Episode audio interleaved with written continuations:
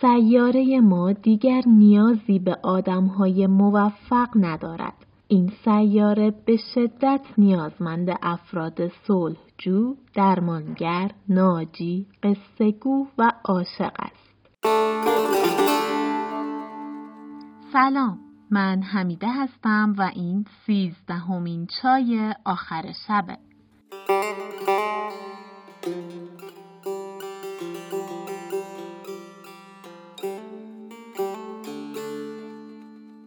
امیدوارم که حالتون خوب باشه و از اینکه در این لحظه چای آخر شب رو برای شنیدن انتخاب کردید صمیمانه ممنونم. از شما میخوام که اگه از این پادکست لذت میبرید اونو به دوستان و آشنایانتون هم معرفی کنید. توی صفحاتون به اشتراک بذارید و ازش حمایت کنید. شاید یه نفر یه جایی دلش برای شنیدن قصه ای از جنس قصه های مادر بزرگ ها حسابی تنگ شده باشه.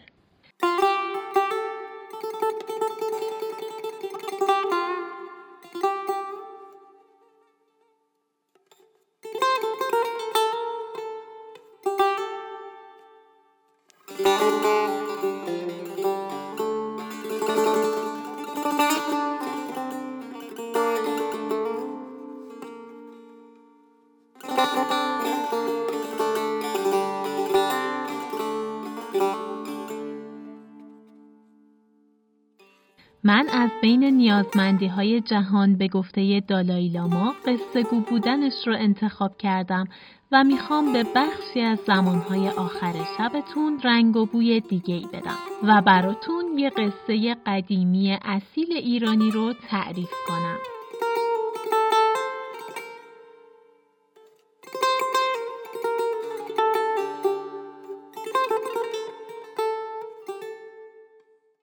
توی قسمت قبلی دیدیم که سمور تونست قزلملک رو مجاب کنه که فعلا جنگ رو کنار بذاره و مهپری رو از شاه خواستگاری کنه تا اگر نداد بعد جنگ کنه. سمور هم بعد از اینکه از پیش قزلملک اومد فوراً این خبر رو به شاه رسوند و شاه بعد از شنیدن مهران رو سرزنش کرد. اما مهران شاه رو مجاب کرد که خورشید شاه به درد دامادی تو نمیخوره و باید دختر رو به قزلملک بدی. پس شاه ازش خواست تا بره و نظر مهپری رو در این مورد بپرسه. حالا ادامه داستان رو میخونیم تا ببینیم مهپری که ما میدونیم مهر خورشید شاه رو در دل داره به این قضیه چه واکنشی نشون میده و به مهران و پدرش چه جوابی میده.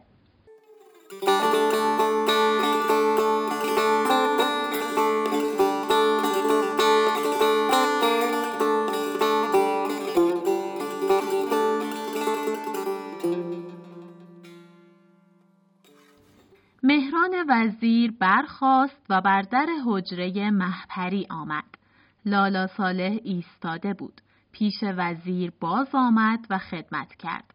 مهران وزیر گفت که ملکه جهان دختر شاه را بگوی که مهران وزیر ایستاده است.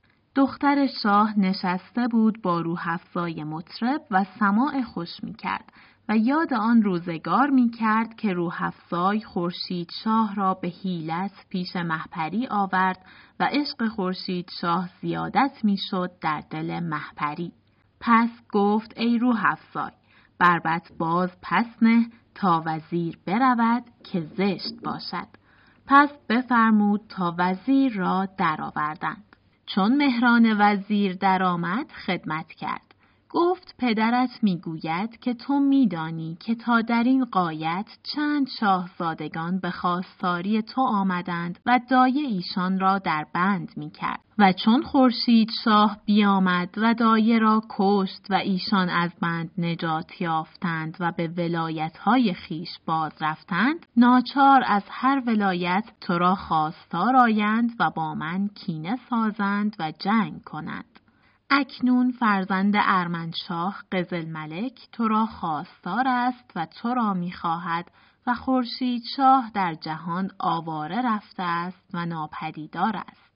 ناچار اگر وقتی به پدر خیش رسد لشکر آورد و پیش از آن که از هر جایی لشکر آیند رضا ده تا تو را به زنی به قزلملک دهیم تا ما را با هم دوستی و آشنایی و پیوند باشد و چون لشکری از جایی برسد ما را پشتی باشد.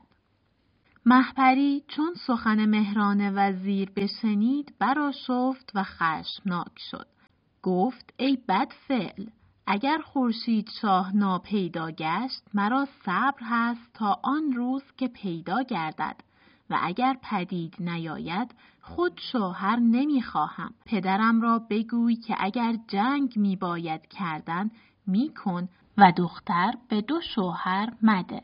مهران وزیر گفت ای دختر، جواب پدر بهتر از این بده و تو را فرمان پدر بهتر و پدر و خود را در هلاک افکندن ننیک باشد. این همه سخن باشد که تو میگویی که من بنشینم تا خورشید شاه بیاید و اگر نیاید مرا شوهر نباید و نخواهم کردن؟ مهران وزیر گفت این سخن خطاست. پدر را به تو حکم است و نیز چون بشنود که تو را میل به خورشید شاه است دل آزرده شود. مهپری گفت ای مردک حرامزاده، من چه کرده ام که پدر از من آزرده شود؟ مرا به شوهری داده است، پای بست می باشم. اگر چنان که بازاید نیک و اگر نه همچنان می باشم.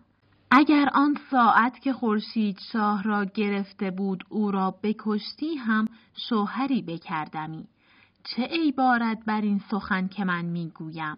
باید که پدرم بر این سخن خرم شود. اکنون یزدان خود خورشید شاه را از بند نجات داده است. اگر برسد نیک باشد و اگر نرسد که هرگز مبادا در جهان که بعد از آن کسی در من نگرد. هرچه دختر می گفت مهران وزیر آن را راهی می نهاد تا یک بار دختر بتیره شد. گفت ای نادان پدر من که پادشاهی در دست چون تویی نهاده است. مرا گمان بود که این فتنه و کارها تو می کنی و در آن شک بودم. اکنون یقینم شد. لالا صالح را گفت برگیر این بد کردار را و از اینجا بیرون انداز. لالا پیش آمد و گفت برخیز و بازوی وزیر بگرفت و از در خانه بیرون کرد چنان که دستار از سر وی بیفتاد.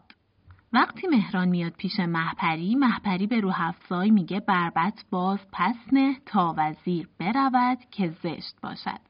احتمالاً داشتن به یاد خورشید شاه ساز و سماع میکردن و نمیخواستن که مهران ببینه. انگار این رفتار دوگانه ایرانی ها، این که در خلوت یه جور باشن و در مقابل آشنا و فامیل و غریبه یه جور دیگه خودشون رو نشون بدن، ریشش به خیلی قدیما برمیگرده.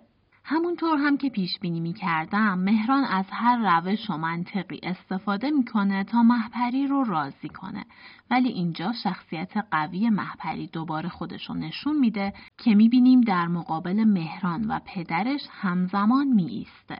کلمه بتیره اونجا که میگه تا یک بار دختر بتیره شد، گفت ای نادان پدر من که پادشاهی در دست چون تویی نهاده است. معنی دقیق کلمه رو من توی لغتنامه ها پیدا نکردم، اما با توجه به متن به معنی از کوره در رفتن و عصبانی شدن میتونه باشه. جواب مهپری به مهران هم جالب بود. میگفت من چه کرده ام که پدر از من آزرده شود؟ مرا به شوهری داده است، پای بست می باشم. یعنی پای من جای دیگه‌ای گیره و وفاداریشو اینطوری بیان میکنه در واقع. خلاصه مهپری وقتی از مکر و حیله وزیر مطمئن میشه میگه بیان و وزیر رو از اتاق بیرون کنن و جوری میبرنش که دستارش هم از سرش میفته. حالا بریم ببینیم که در ادامه چه اتفاقی میفته.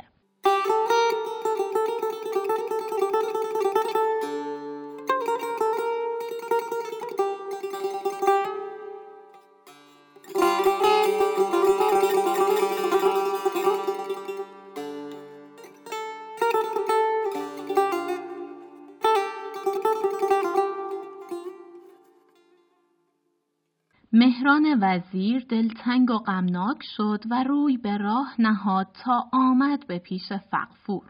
بگریست. شاه گفت چه بوده است؟ مهران وزیر آنچه از دختر شنیده بود به وجهی زشت‌تر و ناخوشتر باز گفت و چنان که از آن ناهموار فغفور را بر سر آتش نشاند. وی را از جای خود ببرد. شاه از گفتار دختر دلتنگ شد. گفت وزیر تدبیر چیست و با این چه سازم که رضا نمی دهد که او را به شوهر دهم؟ اگرچه حق می گوید که او را با خورشید شاه عقد بستم. وزیر حرامزاده گفت بدان که گفتی دختر به تو خواهم داد عقد بسته نشود. تو را حکم بر دختر هست. تو را فرمان دختر نمی باید بردن. تا بر این غایت در فرمان دایمی بود که جادو بود. اکنون چون بشنوند که دختر فرمان تو نمی برد زشتی دارد. خادم بفرست تا او را کشان پیش تو آورد. او را در بند و صندوق نشان، با موکلان به قزلملک فرست تا حرمتی به قزلملک آورده باشی. گویند شاه فغفور دختر خیش بند برنهاد و به قزلملک فرستاد تا جهان باشد از کردار تو بازگویند. خادمان به فرمان شاه به سرای دختر آمدند و او را گیسو گرفتند و پیش پدر آوردند. فغفور گفت ای رعنای خیش کام، تو را رأی آن باشد که گویی من این شوهر نمیخواهم و آن شوهر میخواهم، که اگر نه آن بودی که تو را خواستاری آمده است و دفع نمیتوانم کرد و اگر نه تو را هلاک کردمی. پس بفرمود تا او را بند برنهادند. با مهران وزیر گفت 50 خروار خزانه ترتیب کن از بهر جهاز دختر. مهران آن را ترتیب کرد و بر شاه عرضه کرد. پس غلامی بود از آن شاه، نام او سنجر، نامزد کرد که با دختر برود. سنجر ترتیب خود می کرد. حالا مهران اومده پیش شاه به مظلوم نمایی. متن میگه آنچه از دختر شنیده بود به وجهی زشتر و ناخوشتر باز گفت، چنان که از آن ناهموار فغفور را بر سر آتش نهاد و از جای بدر برد. کلان مهران همه نقشه‌هاش رو همین طوری پیش میبره تا شاه بالاخره بگه تدبیر چیست. وزیر هم میگه تو را حکم بر دختر هست، یعنی میتونی بهش دستور بدی و ازش اطاعت نکنی و اینطوری باعث میشه که شاه دستور بده تا مهپری رو به زور بفرستن پیش قزلملک. اما این صحنه دیگه اونقدر اغراق‌آمیز بود که تقریبا به طنز نزدیک شده بود. تصور کنین که دختری رو کشونگشون بیارن، بندازن توی صندوق، گیدرش رو قفل کنن و بفرستنش برای شوهری که نمیخواد. خلاصه سنجر رو هم که یکی از غلامان شاه فغفور بوده مأمور محافظتش میکنن و میفرستن که باهاش بره. حالا بریم ببینیم که سمک الان داره چی کار میکنه.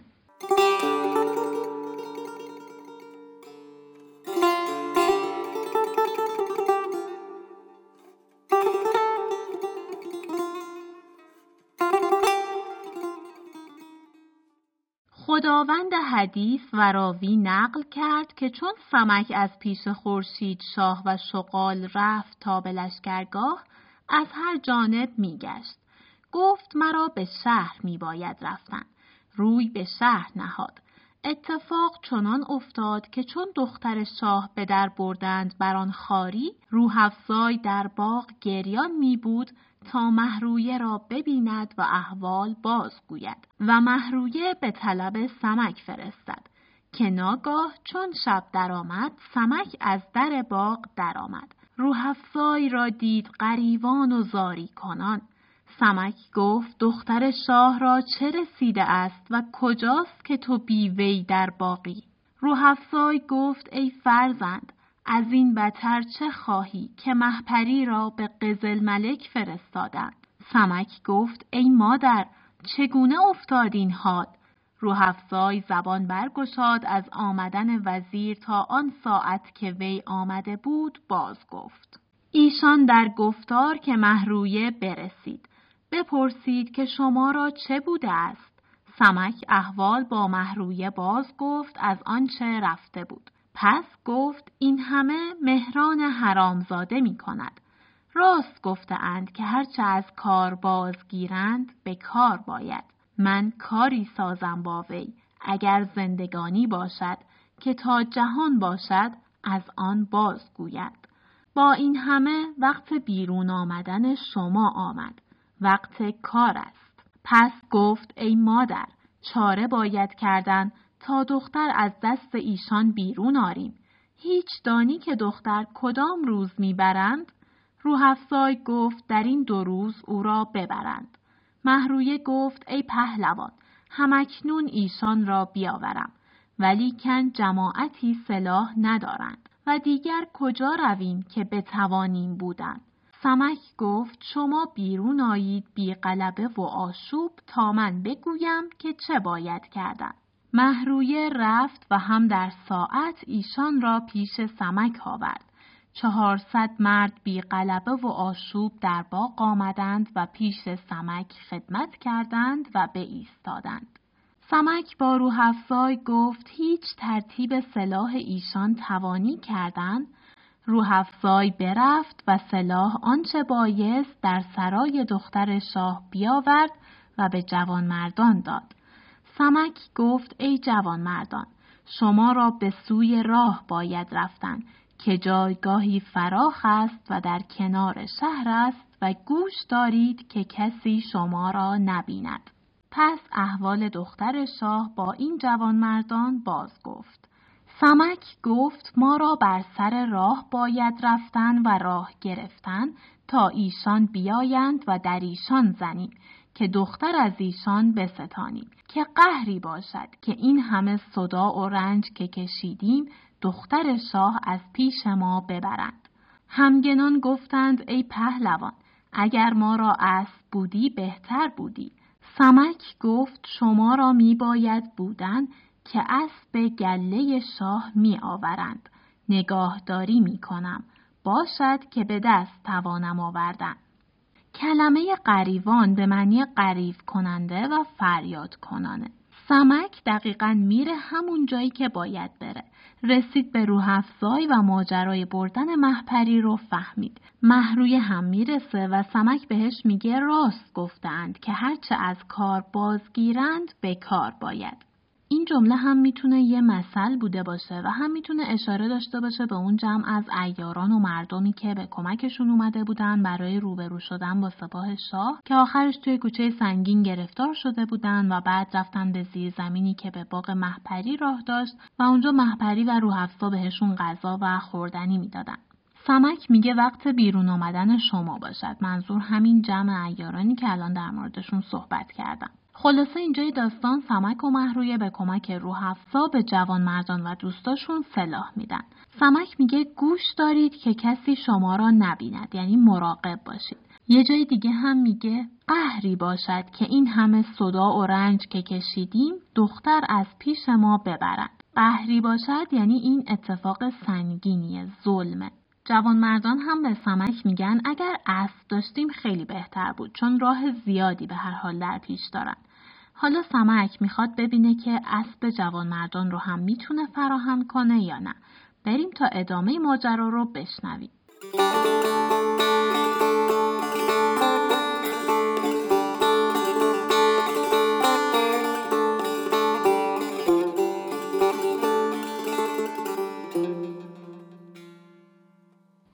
آن جوانمردان برفتند و در راه بیراه پنهان شدند. سمک به ناشناخت بیامد و سر راه بگرفت و نگاه می داشت.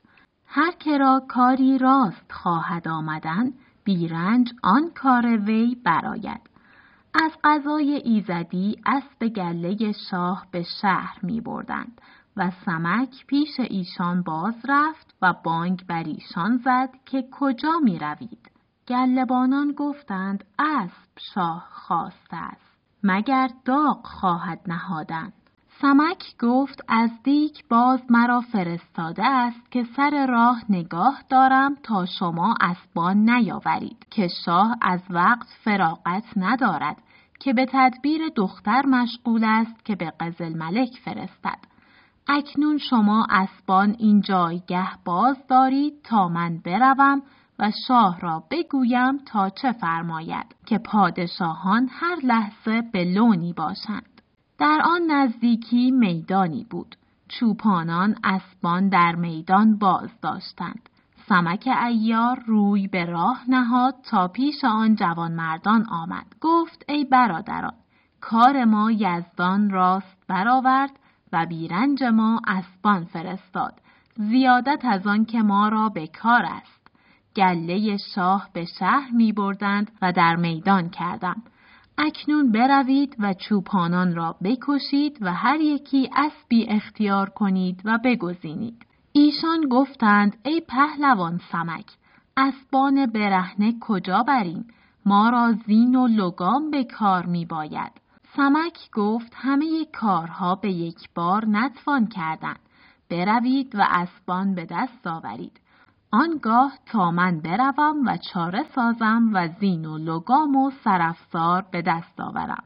آن جوان مردان برفتند تا اسبان بگیرند. سمک به سرای زید آمد و احوال آن جوان مردان باز گفت و صفت گله اسبان شاه بکرد. گفت اکنون سرفسار می باید. زید عیار گفت ای پهلوان، بر این که تو نشان می دهی کار از زرادخانه شاه می رود که بروی و بیاوری. سمک گفت چنین باید کردن. من بروم و احوال با این جوانمردان بگویم و چند کس را وعده دهم تا بیایند و زین و لگام و سرفسار ببرند. این بگفت و برفت تا آن جایگاه که ایشان بودند. در میدان نگاه کرد.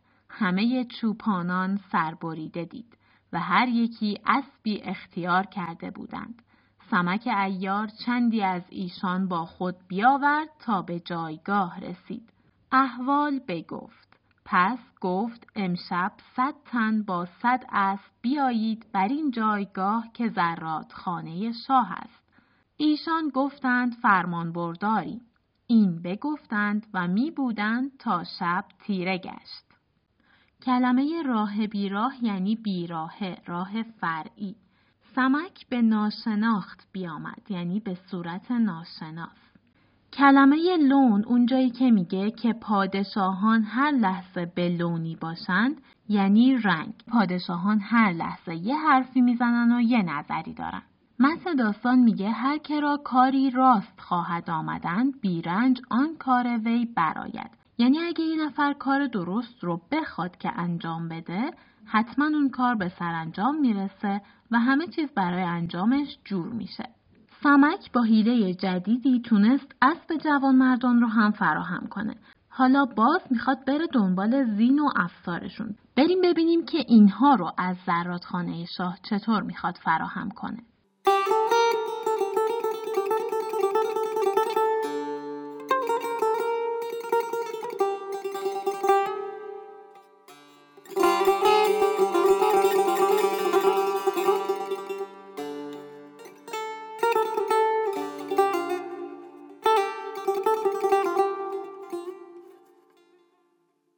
سمک عیار برخاست و با زید بیرون آمد.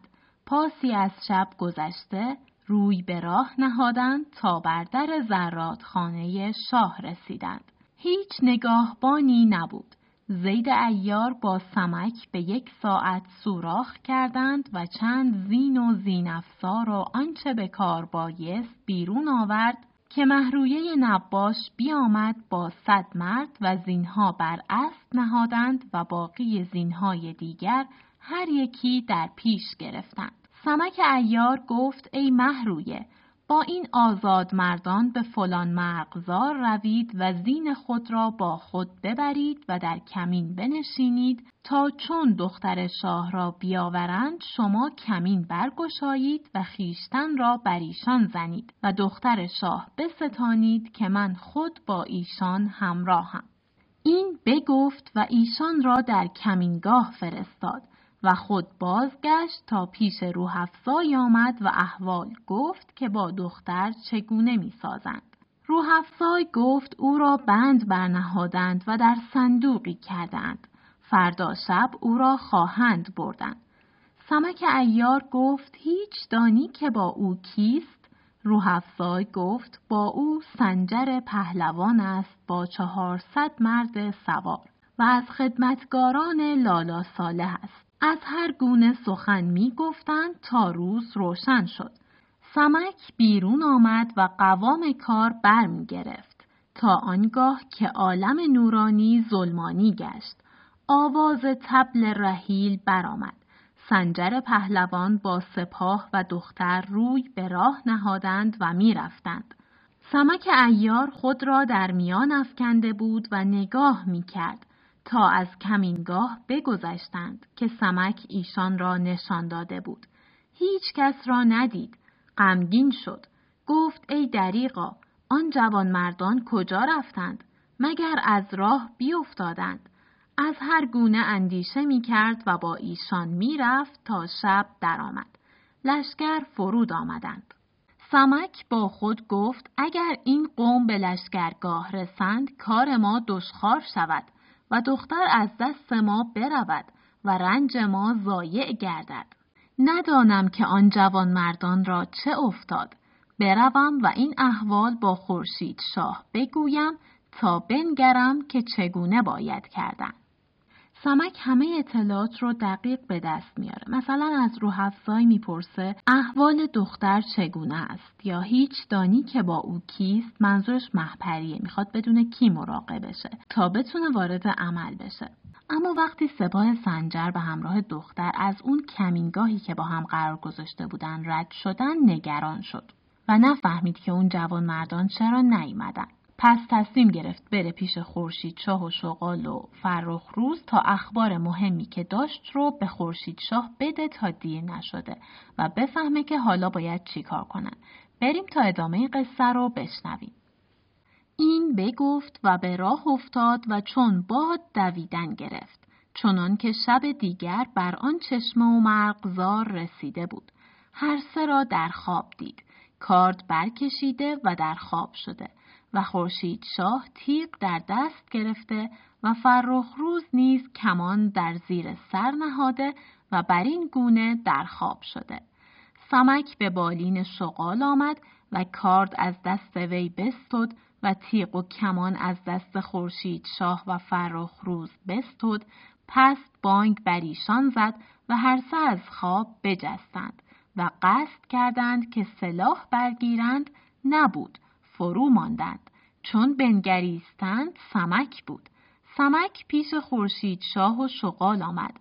گفت ای پهلوان شغال، من دانم که ایشان جوانند و پادشاه زاده و خواب دوست دارند. تو نمیدانی که نمی باید خفتن، خاصه در چنین جایگاهی؟ پس گفت ای شاه زاده، دریاب کار خیش را که من کار خود کردم و تنها به سر نمیتوانم بردن. پس زبان برگشاد و احوالها شرح داد. پس گفت ای شاهزاده، دریاب که دختر در صندوقی نشانده اند با لشکر فغفور پیش قزلملک میبرند و یاران ما هیچ کار نخواهند کردن و نزدیک رسید که دختر از دست ما ببرند. جهد کردم و میباید کردن که دختر نگذاریم که ببرند.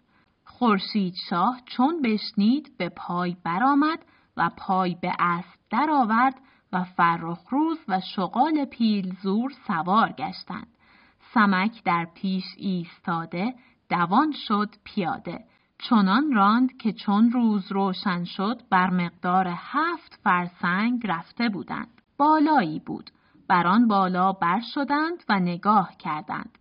از دور لشکر دیدند که می آمدند و صندوق مهپری در میان گرفته و 50 خروار خزانه در بار کرده. خورشید شاه و فرخ روز و شغال پیلزور هر سه پیاده گشتند و زیر تنگ اسب استوار کردند و پای به اسبان در آوردند و نعره زدند.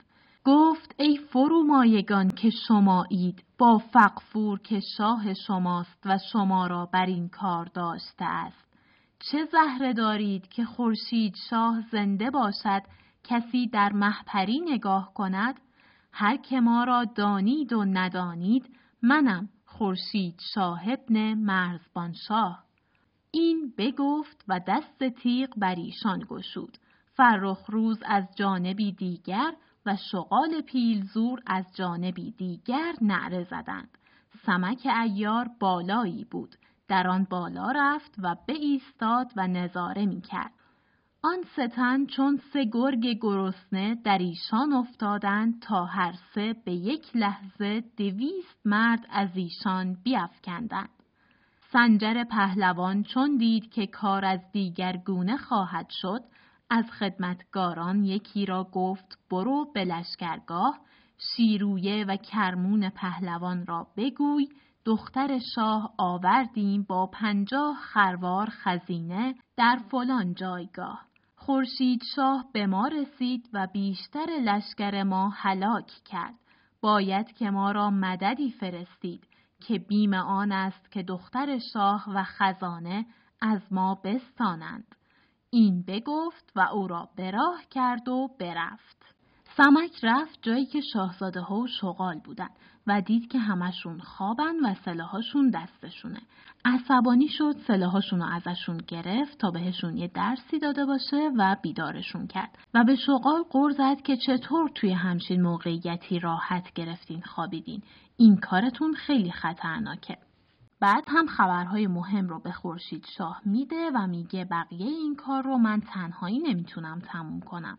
چطور خوابیدی؟ پاشو که دارن مهپری رو میبرن پیش قزلملک. اونجا که خورشید شاه به سپاه سنجر میگه هر که ما را دانید و ندانید، منم خورشید شاه ابن مرزبان شاه. دانید و ندانید منظور اینه که میشناسید یا نمیشناسید.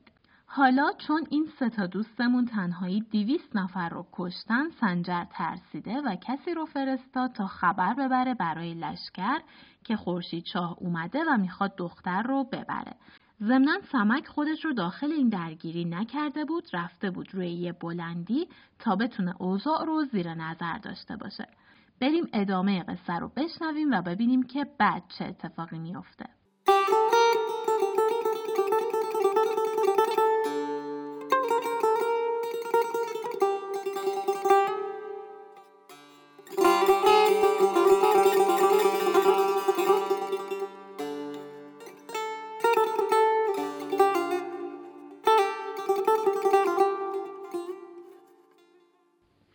سمک از آن بالا بدید که به کجا می رود. از آن بالا به زیر دوید و پیش آن سوار باز آمد. گفت ای مرد کجا می روی؟ باش که با تو سخنی دارم. آن سوار پنداشت که راست می گوید. به ایستاد تا سمک عیار پیش وی آمد و در وی آویخت و او را از پشت اسب در زیر کشید و کاردی چون قطره آب در سینه وی چنان زد که از پشت وی بیرون شد و سلاح و آنچه پوشیده بود بیرون کرد و در خود پوشید و پای به اسب درآورد و روی به جنگگاه نهاد. سنجر پهلوان چون نگاه کرد سمک را دید، پنداشت که آن سوار است که وی فرستاده بود. چون بیامد گفت چه کردی؟ لشکر آوردی؟ سمک گفت رفتم و احوال با ایشان گفتم تا مدد فرستند. گفتند اکنون نمیتوانیم آمدن. اگر پهلوان طاقت ایشان ندارد رها کند و بیاید تا ما خود کار ایشان بسازیم. چون سمک این سخن بگفت سنجر پهلوان برفت. ایشان نیز برفتند و روی به لشکرگاه نهادند. خورشید شاه و فرخ روز و شغال پیلزور و سمک عیار بماندند با صندوق مهپری و آن 50 خروار خزانه و لالا صالح پیش استر صندوقی که مهپری در آن بود. شاهزاده چون صندوق را دید بفرمود تا او را از صندوق به در آورند. چون دختر چنان دید خرم شد، همگنان را بپرسید. خورشید شاه گفت ما را این جایگاه بودن مصلحت نیست، بیشک لشکر بیایند. جایی باید که این خزینه با دختر شاه آنجا بریم و ما را پناهی باشد که اگر لشکر بیایند ما به جنگ مشغول شویم و از ایشان فارغ باشیم. سمک گفت ای شاهزاده بدان و آگاه باش که مرا جایگاهی یاد آمده است. دره‌ای محکم و در آن دره مردی است که در جوانمردی تمام است و لشکری تمام دارد و در زینهارداری بی‌نظیر است و او را ارغون سرچوبان نام است و لشکری بی حد دارد و همه جوانمردانند. ما را بر آن جایگه می باید شدن و اگر نه در این 100 فرسنگی هیچ پناهی نیست. شغال پیلزور بر وی آفرین کرد. گفت ای شاد باش مرد با عقل، نیک اندیشه کرده ای. مرا خود به یاد نمی آمد که بر این نزدیکی چنین جایگاهی هست. ما را بر آنجا باید رفتن که بهتر از این جایگاهی نیست. خب سمک اینجا یه جورایی به اون پیک سنجر میگه نه دیگه زرنگ نشو. من سمک اینجا وایستادم تا اگه کسی بخواد نقشمونو خراب کنه نذارم و کاردی چون قطره آب در سینه وی زنم. وجه تشابه کارد و قطره آب هم میتونه در روان بودن و نرمی و یه جورایی تیزی اون کارد باشه. توی فاصله‌ای هم که مهپری از صندوق در میاد اوضاع رو اونطور دید و خوشحال شد، سمک برای پناه گرفتن خورشید شاه و مهپری و یارانشون به یاد جای مناسبی میفته که شغال بهش آفرین میگه. ضمناً اون 200 نفری رو هم که سمک اجیر کرده بود تا مهپری رو نجات بدن معلوم نیست که چی به سرشون اومده. اما توی قسمت بعد میبینیم که در ادامه این ماجرا چه اتفاقاتی برای خورشید شاه و مهپری میفته.